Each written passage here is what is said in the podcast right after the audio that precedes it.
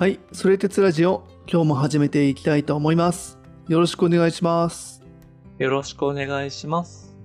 はい、今日は前回の荒屋敷に続き、マナ式というところについて教えてもらいたいと思います。はい。ではやっていきましょう。で前回ですね、あの、兄貴が言ってくれた通り、荒屋敷の話をしたんですけど、まあ、すごいざっくり言うと、その、まあ、前世とかがまああったとして、その前世とか過去のものも含む、まあ、あらゆる、まあ、行動の情報とかが、まあ、アーカイブされている、まあ、蔵というか、まあ、ハードディスクのようなものを人は、まあ、みんな持っていて、で、それが、その世界の全てっていうものを、こう、直接的に認識することで、まあ、世界っていうのは立ち上がっていくんだよっていう話をしましたと。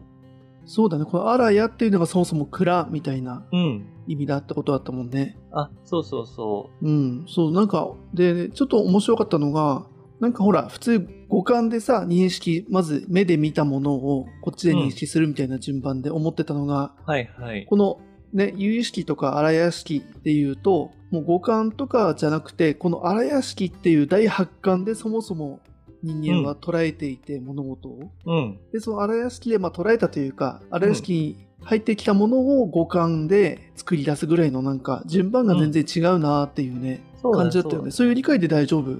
うん、合ってる。まあ、なんか第8巻とかって言っちゃうとなんかさ、第6巻的ななんかこう、すごい能力みたいに 感じちゃうのかもしれないけど、でね、あの、要は意識の構造で捉えるのが有意識論だって言った時に、その根底にある8個目の階層が、まあ、荒屋敷だよっていう話なので、はいはい。厳密に言うと、あれなの、うん八式とかっていうの？うん、第8荒屋敷っていう、うん、あ、別にその第八式とかじゃなくて、もう第八、うん八式荒屋敷みたいなのが正式名称みたいな。第8、8式とは言わないね。え、あ、そうなんだ。うん。へえ。そう。だから、7式とかそんな言葉もなくて、うん、え、あ、そうなんだ。う。うんん。マナ、マナ式とか、7番目のマナ式っていう風に言うぐらい。うん。はいはい。なるほど。じゃあ、第7巻、第8巻とかって言っちゃうと、うんちょっと、そう厳密に言うと違うんだ。そうだね。うん。そういう言葉は、あの、有意識の中にはないので。うん。はいはい。わ、かりました。そうなんだね。はい了解です。そうそうそう。で、まあ、その中でね、えっと、今日話すそのマナ式と、まあ、あと意識と、まあ、五式については5つの式だから五式っていう風にまとめて言うんだけど、うんうんうん。そっかそっか。そこと混同しちゃいけないんだ。そうそうそう。あの、見る、聞く、感じるとか味わうと触るかなっていうのは、いわゆる五感だとっていうのは別々なんだけれども、うん。まあ、すごい簡単に言うと、えっ、とですね、マナ式っていうのが、その、いわゆる僕らが持っている、えっ、と、意識していない自己中心性っていうふうに言われていて、で、あと意識とその五感的な、えっ、と、ものっていうのが、まあ、その能力とか、あと、その個人個人のこう条件とか関心の有無みたいな、まあ、もっと言うと個性みたいなもんだよね。はいはいはい。うん。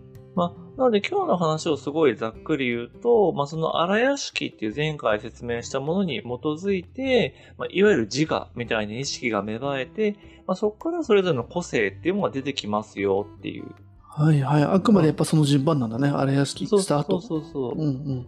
大きくまあそういう3つの階層があるよっていう話があって、じゃあ今日はそのマナ式とその意識とかって何っていう話をちょっとしていこうと思ってるんですけど、はいはい。まあ、すごく、えっ、とね、簡単に言うと、マナ式っていうのは、その荒屋敷から生じる、生まれるんですよね。うん、うん。まあ、もっと言うと、この世のすべては心、つまり荒屋敷から出てくるから、このマナ式っていうのも、荒屋敷から生じるものなんだけれども、うん。かつ、その荒屋敷を認識対象としますと。うーん、どういうことだ、えーと例え、ば、目は見るものを対象として形のあるものとか色っていうものを対象とするじゃない。うんうん。それと同じ感じで、マナ式っていうのは荒屋敷を意識し続けるっていうか、意識の対象として荒屋敷だけを持っているっていう働きなのね。はいはい。そっか。目がその光を捉えるセンサーであるように、うん。マナ式っていうのは荒屋敷を捉えるセンサーだと。うん。大体そんな感じ。うん。さっき荒屋敷っていうものが世界を捉えて、それがこう、例えばマナ式とか五感みたいなもので捉えるんだって話をしたけれども、うん。五感では荒屋敷は捉えていなくて、このマ式が荒屋敷を捉えているんだよ、みたいな認識で、間違ってないかな。うん、認識としては合ってる。言葉ってやっぱ難しくて、捉えるって言っちゃうと、うん、なんだ、うん、外外部にあるものを受け取るみたいになっちゃうじゃない？え、違うんだ。そう、多分認識してると思う。うん、だって、目はさ、別に外側にそもそも世界はなくて、荒屋敷が出た世界を分けた時に、見たと感じるものが視覚というか、その目だから。うん、あ、この有意識的な話で言うとってこと？有意識的な話で言うとね。うんうんうん。だから、そういう風な働きを持ってるように感じるものっていう風にしか本当は言えないんだよね。うんうんうんうん。ちょっとそのあたりがね、まさにこのマナシ家の働きで面白いところなんだけれども、えっとね、ちょっと少しじゃ先に説明進めていくね。うん、そうだね、うん、うん。ちょっとまだ多分荒屋敷っていうものを多分熱とか光と同じような感じで多分捉えてるんだと思う。うんうんうん。そうだよね。いや、だからこのあたりがね、こう仏教のやっぱ難しいところというか、なんだろうな、うん理解がしがたいところではあるんだけれども、うん、あの、さっき言った通り、ああの、まあ、マナ式はアレア式を認識対象としますと。で、うん、前回言った通り、アレア式っていうのは、その過去の行動情報とか、まあ、自分の肉体とか、うん、まあ、自己を取り巻く環境っていうものをある種認識対象とするんだけれども、いやそれってまあ、なんか言ってしまったら結構世界すべてみたいな感じじゃないで、その世界すべてを認識している荒屋敷をマナ式は認識しますと。うん。で、たださっき兄貴があの言った通り、荒屋敷は実体じゃないんだね。いや、無常だから、すでに変化しているし、えっ、と、一瞬一瞬、なんだろう、荒屋敷っていうものは、こう、なんだろうな、新しい情報を取り込んで新しくなってみたいなので、要はそういう働きっていうのはあるんだけど、うん。荒屋敷っていう、それこそ蔵とかハードディスクがボンって存在するわけではないのね。この違いってわかるかな？うん。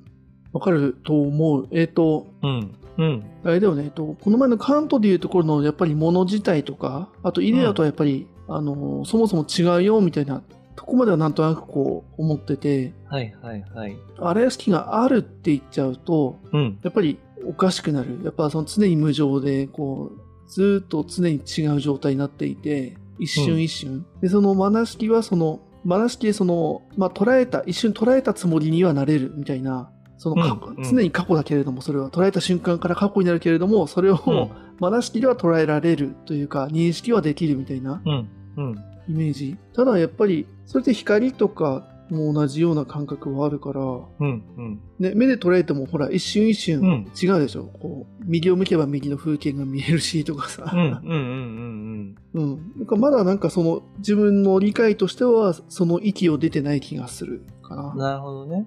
うん、例えばこれはそのイギリスの経験論的な感じなんだけれども、ちょっと脱線するけど、うん、例えば今、僕らは前を向いてるじゃない。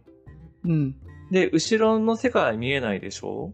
うんうん。うん。で、後ろの世界ってあるのないの？みたいなことが例えば考えられますと。はいはいはい。で、素朴に言ったら絶対あるじゃない？振り返ったらあるし。そうだね、うん。でも、その本当にピュアな、なんだろうな、こう感覚から言うと、自分が見てないものは、その存在って証明できないから、その瞬間に。うんうんうん、今、今この瞬間だね。前を見ているこの瞬間に、見ていない後ろのことを証明できるかと。そういう話だよね。今この一瞬一瞬に立った時にね。うん。うんうんうん。で、うん、この過去の経験は一旦無視して、そう。だし、未来の振り返るっていう可能性を無視した時に。うんうんうんうん。そうだね。それはなんかわかる。うん。どう頑張っても証明できないんじゃない？うん。みたいなことに結構近くって、うん、要は、えっ、ー、と、なんだろうな。で、光とかも光があるって僕らは言うけど、あくまでも前もちょっと話したかもしれないけれども、その、いわゆる自然科学的に言うと、その光っていう、うん、まあ波でもあり粒でもあるって言われるようなものが物体から跳ね返って、うん、その跳ね返った光を目とか網膜が捉えて神経細胞がこれは赤いとか青いとかっていう風に捉えた波長を脳が処理して、これは赤だとか青だとかっていう風に理解するみたいなことで言うと、はいはい。光は外にはなくって、その目から中に入って、まあ、脳、まあ、有識的に言うと意識うんうんうん。で、捉えた時に初めてそれを光だとして認識するというか認識できるっていう感じなので、ああ、はいはいはい。だからあくまでも自分の外とか現実の世界に、えっ、と、正しいものがあって、それを受け取るのが感覚器官だではなく、感覚器官の働きを通じて、外に物があるように思ってしまうっていうのが、こう、割と仏教的なというか、うん。有意識的な考え方なんだよね。なるほど。そっか、それが今思ったけど、やっぱ哲学って、あれだね、例えると分かりやすい部分はもうあるけど、うん。こう例えることでやっぱ厳密性が失われる部分ってかなりありそうだね、なんか。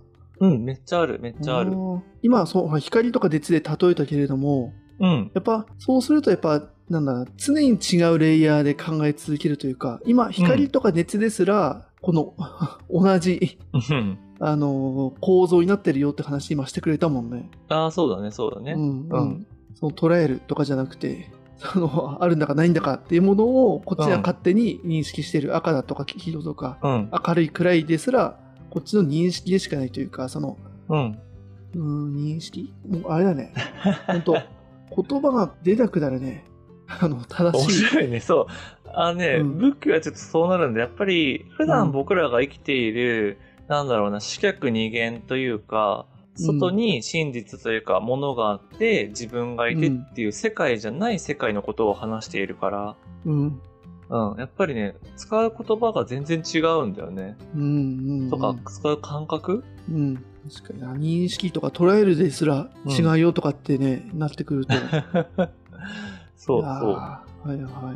まあ。でもなんとなくうんうん。ちょっとずつ、なんとなく味わえてきてるから、そんな、あくまでも自分っていうというか、その心とか意識、識っていうものが主体で、そこから世界が広がっていくっていう世界観を語ろうと思うと、やっぱそういう言葉遣いになるんだよね。うんうんうんあくまでも自分っていうか、この我みたいなものが、えっ、と、始まりになって、世の中にうんこう、まあ影響していくっていう感じなんだけど、ただ、今僕は我っていうものからって言ったんだけれども、うんえっ、と、そもそも、その仏教で言うと、その我もないっていう話をずっとしてるじゃないですか。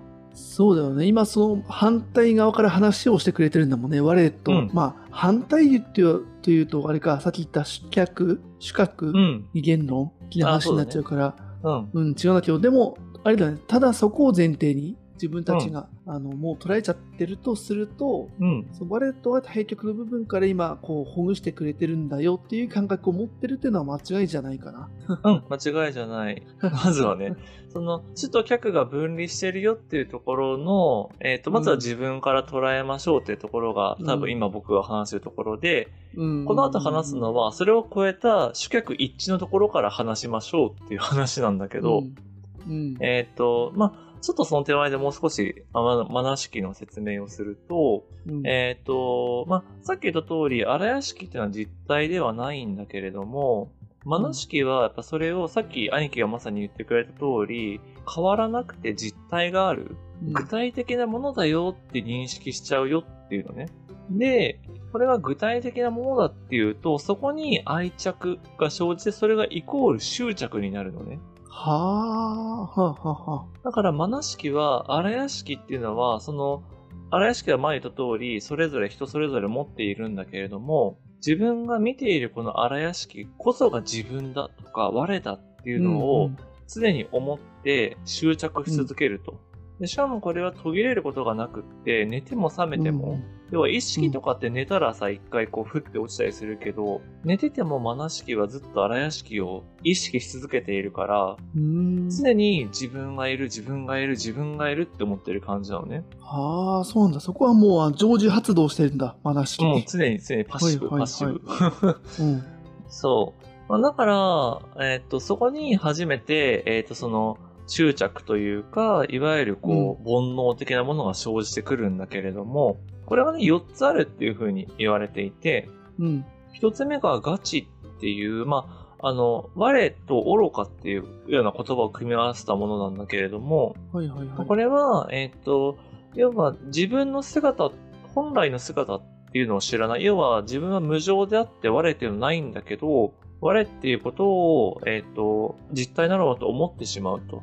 でそういうふうに、えっ、と、我っていうものに対する愚かさっていうのが一つ目の煩悩だって言われていて、で、二つ目が、我見。で、我を見る。で、うん。これはまさに自分を実体であるものとして見てしまうこと。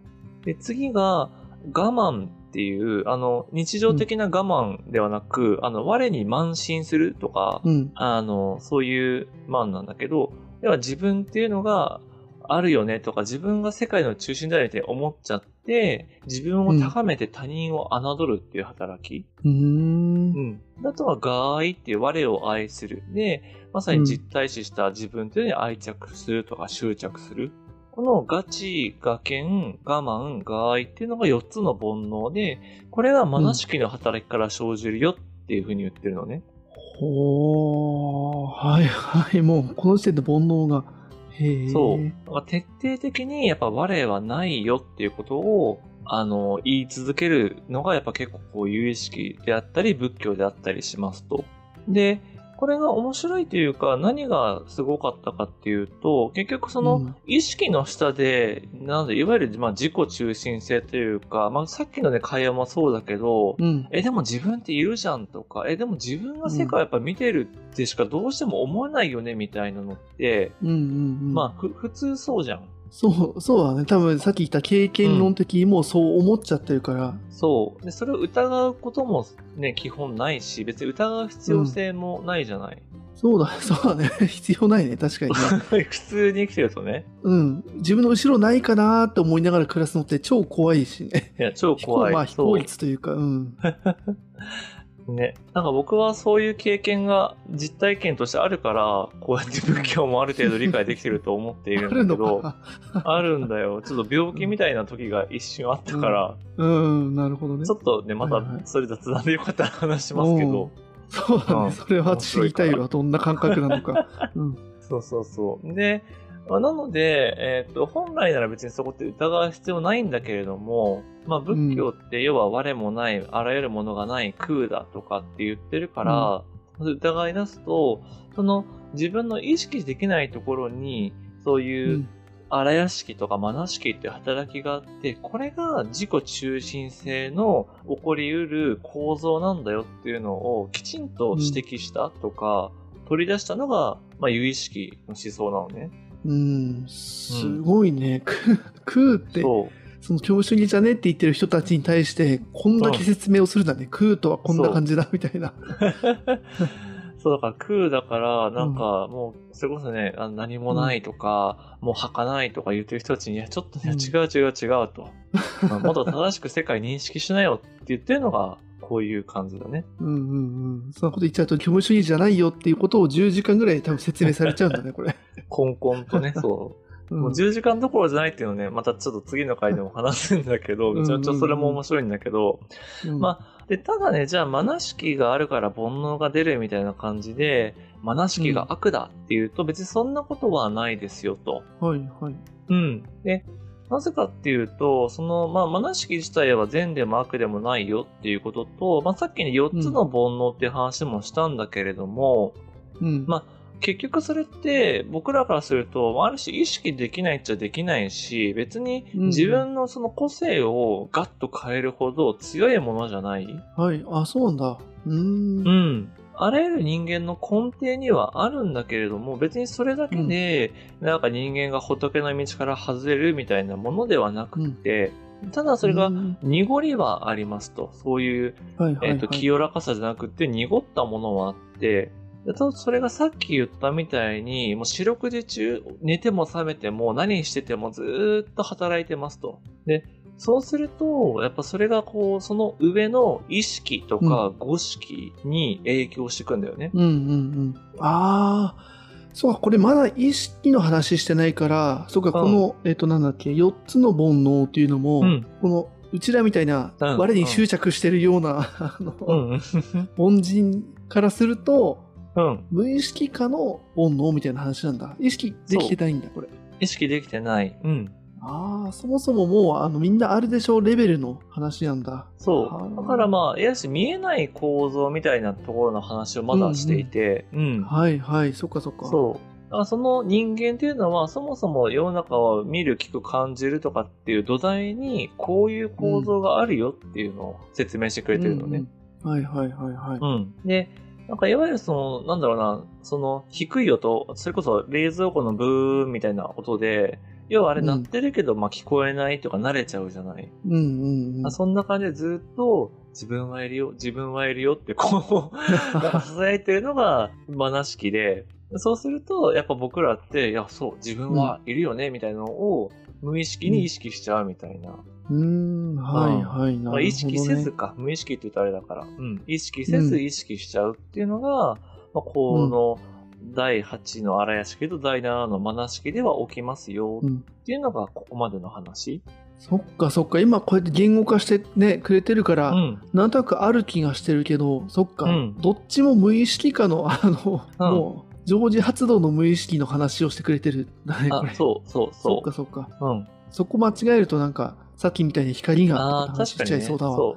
確かに確かに。だから、僕らが見見えてないというか、この世界にないものの話をまだしてますっていう。そっか、ああ、だからさっき、そっか、ハヤトに言われたのか、その、うん光とか熱だとまだあ外部にある気がするよねっていうのは、うんそういうとこ踏まえてみたいな話なのか。そうだね。そうそいうそう。うん、難しいです。もう前提をちゃんと理解しておくというのは難しいね。いや、確かにね。まあでもね、これは、やっぱり理解できないというか、結構知識じゃないんだよね、そこって。なんか、身体的なものっていうか、感覚として、うんあ確かに自分の奥底にそういうものあるかもねって思えるかどうかだし、はいはいはい。まあ僕もなんか思えた瞬間でちょっとやっぱやっちまったみたいな感じがあったから、前もリュウジの時に言ったかもしれないけど、うん。うんうんうんやっぱね、世界というか生きる根底が結構ガラッと変わっちゃうから、うん。うーん。まあ、みたいなね、こう、話をしてましたと。で、こっからが、その意識の話にな、やっと現実世界のこう話になってくるんだけれども、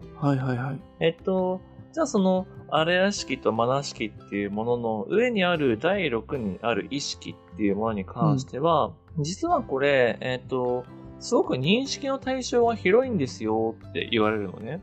うんうんどういうことかっていうと、まあ、僕らが人間として何かを考えようとしたときって、要は過去のことも考えられるし、まあ、未来のことも考えられるよねと。はいはいはい。で、例えば地獄も人間の世界も仏の世界も考えられるし、要は仏の世界をもっと超えた、こう物質がない精神だけの世界とかも考えようと思ったら考えられますと。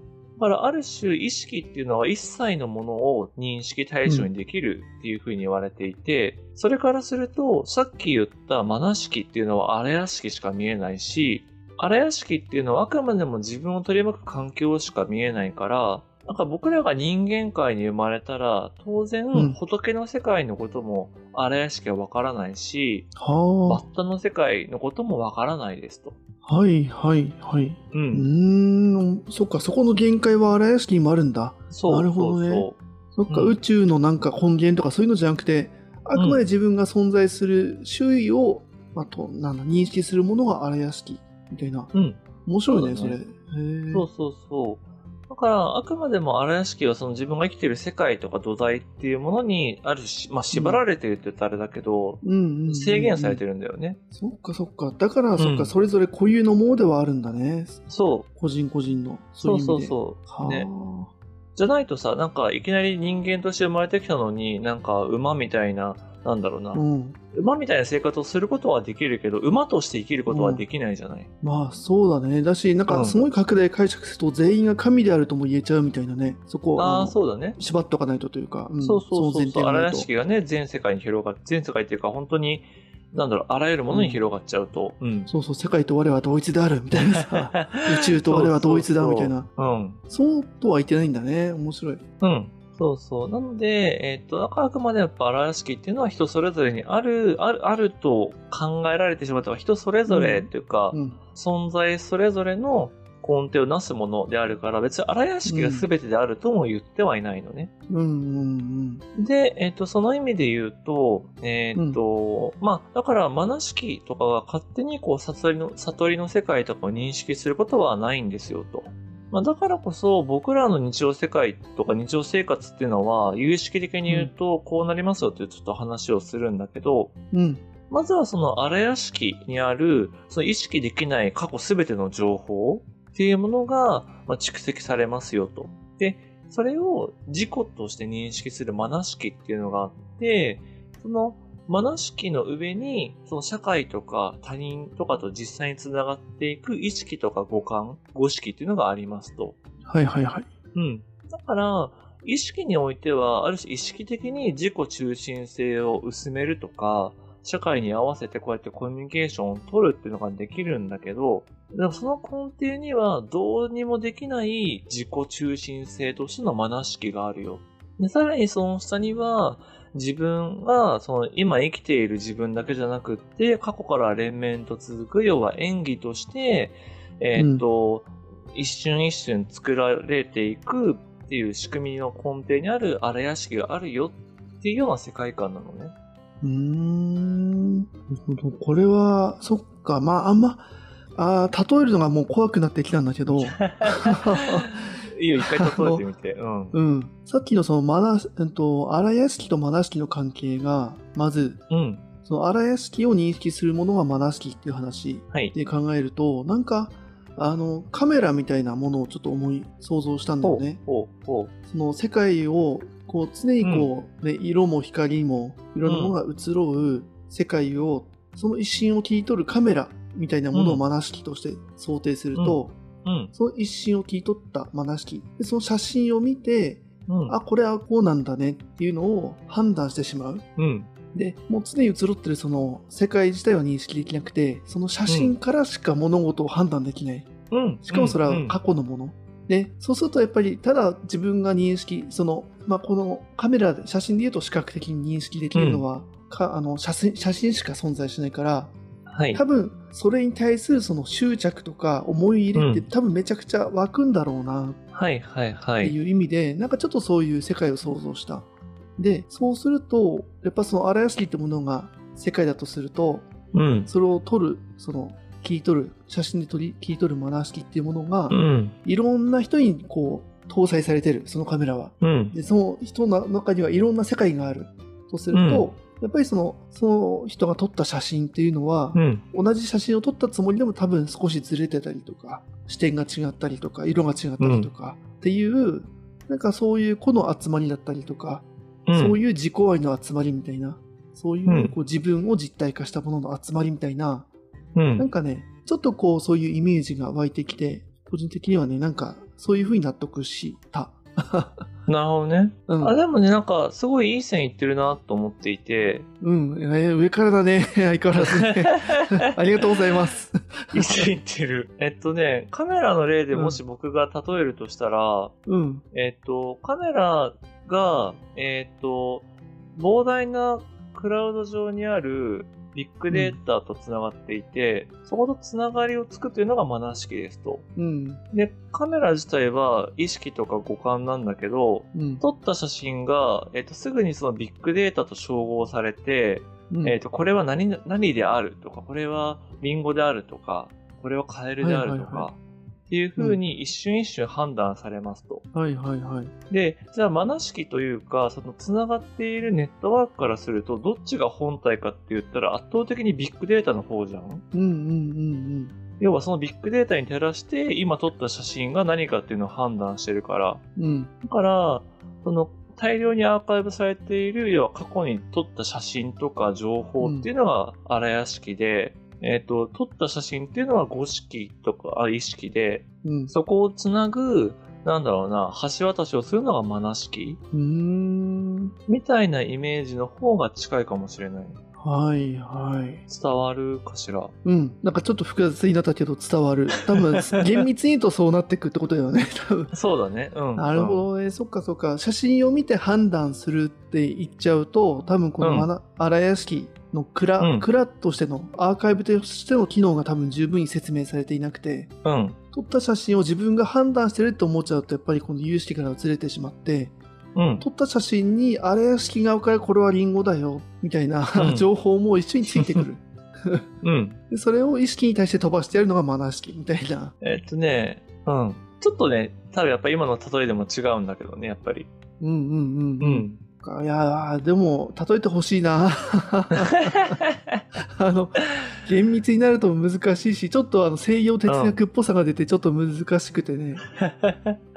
うん。やっぱ例えってね、分かったつもりにならない方がいいんですよ、仏教とかうんは。うん。うん。逆にね。そう。やっうんぱそれで、なんだろう、分かったってなると結局、やっぱりうん仏教ってそもそも前も言った通り、仏になるのが正しいっていう世界観だから、分かんなくて正解なのね。はいはいはい。うん。だって別に僕ら仏になろうと思ってないじゃない。うん仏教徒でない、あの、いわゆるちゃんとした仏教徒でない限り。まあそうだね。うん。だからこそ、それをなんとなく僕らの方に引きつけちゃって、えっと、あ、これ使えるって思っちゃうと、それこそマインドフルネス的な、要は人生のちょっと今のこの苦しみがなくなればいいみたいな、すごいうんなんだろうな、こう自分本位のやっぱ思想に切り替わっちゃうんだよね。ああ、はいはい。うん。やっぱそれは結構仏教の怖いところで、うんうん。そうか、うんそういう風にも使えてしまうみたいなね。うん。まあ別に使うのは悪くないとは思うんだけど。うん。でもやっぱり突き詰めていくと結局自分がその世界のやっぱ中心というか、自分にしか世界はないからってやっぱ虚無主義、それこそ空的な虚無主義とか、自分だけが救われればいいっていう、それこそ、あの、説一切有無的な、やっぱスタンスにもやっぱなっちゃうから、はいはいはい。うん。そうならないためには、ちゃんとこう、うんなんだろうな、わかんないっていうことも大事にしていただきたい。うん。ああ、そうか。愛に例えて分かろうとするんじゃなくて、なるべくその、このもの自体を、今回で言うと有識自体をちゃんとそのまま理解する努力も忘れちゃダメだよって話だね。あ、そうそうそう。うん。なぜなら世界観だから理解はやっぱできないんだよね。体得することしかできないから。うん。うんうん。そう、だから頭で分かろうとするとうん間違っちゃうよっていうのは、まさに、あの、うん結構仏教的なところかなと思いはいます。はいはい。うん。うん。そうまあ、ただ、うん、めげずに例えていくからね。でも、そうね。全然それはね、あの、ありがたい、むしろ。うん。だってね、漢字、考えるの漢字ろとか言われても、どうしたらいいのってやっぱなっちゃうから。うん眠本当眠い、眠くなるから。まあ、面白いんだよね。うん、面白いけど、うん。いや、でも、あの、ありがたいです。あの、そうやってね、受けで止め。てもらえると。うん。なんか自分の、そうそう、なんか理解レベルっていうのを、そうだね。うんこう、ハヤトにぶつけて、ちょっと測ってもらうっていう意味で。うん。ぜひぜひ引き続きうんね、お願いしたいんですけど、まあ、なので、えーっと、その、まあ、さっきね、その、日常生活における、まあ、僕らがどう世界を見ているかっていう話をしたんですけど、まあ、なので、えっと、あくまでやっぱだからこそ、その僕らの生活の中心っていうのは、やっぱあくまでも意識であり、五識、五感なんだよね。だから、その、普通に生きてる分には、そういった意識とか五識っていう世の中を、まあ、ある種こうやって、あの、自分がいて、外に物があってっていう風に捉えてる世界でいいんだけど、うんやっぱり仏の世界に行こうとか、その修行をしようって思うと、そうのん下にあるマナ式とか荒屋敷っていうのを知らなきゃいけないですよ、と。っていうのを構造として説明したっていうのが、えっ、と、ここまでの、まあ、有意識30図の話でしたと。また言えなかったけど。うん。30、10年。はい。はいで、えっ、と、じゃあここまでね、構造は一旦洗い出しましたと。うんで、実はまあ当然ここで終わりじゃなくって、構造が分かったら、じゃあそこから僕らって何を学ぶのとか、どうやって修行につなげていくのっていう話をしなきゃいけないんですよ。あ、そっか、まだそうだよね。そっか、構造、そっか。その中で無理やり例えようとしててすいませんでしたって感じだけど、そっか。あ ここからあもうちょっとこう具体的な、まうん。あ、あのーそれこそ悟ろうとするそのボンプたちに、あの、これをどうやって理解していくのかっていうのを教えてくれるって感じか、さらに。そうえっ、とね、もっと言うと、これを理解してよね。じゃあ実際の修行に、うんえっ、と、移っていくんだけど、そもそも世界ってどういうもんなんだっけっていう話がここから始まはいるんですよ。はいはい。はい。なので、ちょっとね、今回までで、あのー有意識の8つの構造が、あ、あの、五感、五式については本当五感と思っていただいて一旦大丈夫なんで、はいはいはい。じゃあその8つが分かったということで、じゃあ有意識っていうのは、あの、実際世の中をどういうふうに捉えていくのかとか、まあどういうふうに世の中と関わっていく考え方なのかっていうのを次でまたお伝えしていきたいなというふうに思いますので。了解です。じゃあちょっとカメラよりもうちょっとね、なんかいい例えだったりとかちゃんと理解しよう。そうですね。ちょっと頑張っていこう。うんでもね、あの、例えるのすごい難しいと思うけど、ちょっと僕も考えるわ。うんはい。了解です。では、やっていきましょうということで、はい、今回は以上でございます。はい、じゃあ次回もよろしくお願いします。はい、お願いします。